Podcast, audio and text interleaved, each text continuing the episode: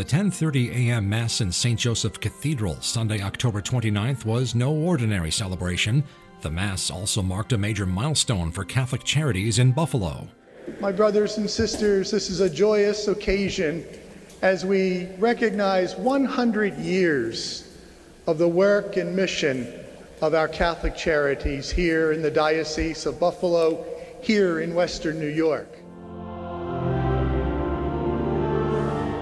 Catholic Charities was formed a century ago by Bishop William Turner, who merged 16 existing education and charity services into one entity.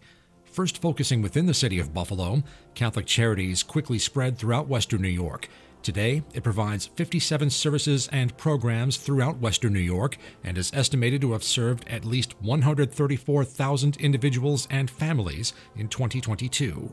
Bishop Michael Fisher spoke more about the anniversary in his homily. But as we know, there have been quite a number of generations through those 100 uh, years, generations that each have taken up their responsibility and the mantle of caring for the poor, those who is, are described in our first reading. Is a reading from the first letter of St. Paul to the Thessalonians.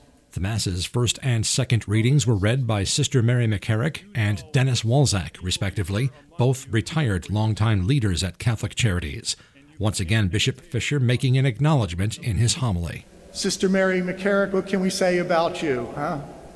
My gosh, all that you did for Catholic Charities as well as for the diocese sometimes have probably gone unseen but I know, know that they have not gone unappreciated in all that, that you, you continue to do behind the scenes in many ways through your prayers.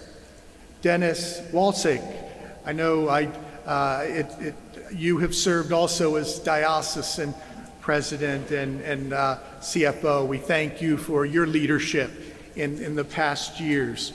We offer blessings and thanksgiving to all those 360 some staff members, and the many varied volunteers across our diocese. I thank all of you who give your financial, your time, your talent, your treasure to, for the benefit of those who come to us in their need.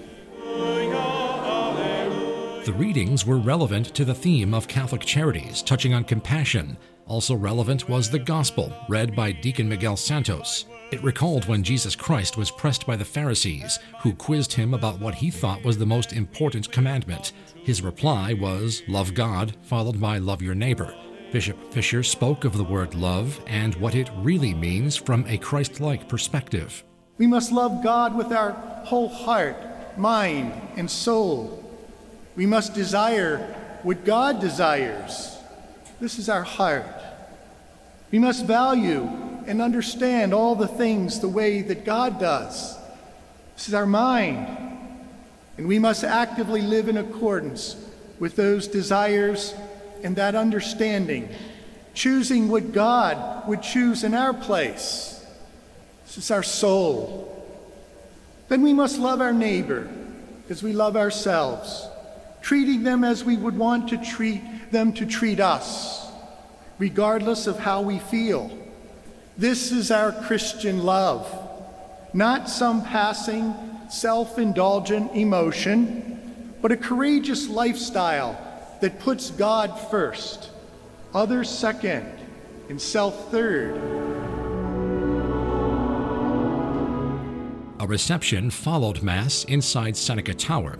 In a written statement released to mark the 100th anniversary, Deacon Steve Schumer, the current president and CEO of Catholic Charities in Buffalo, says as the organization moves ahead into the next 100 years of service, they will continue to build community relationships and hope to those in need.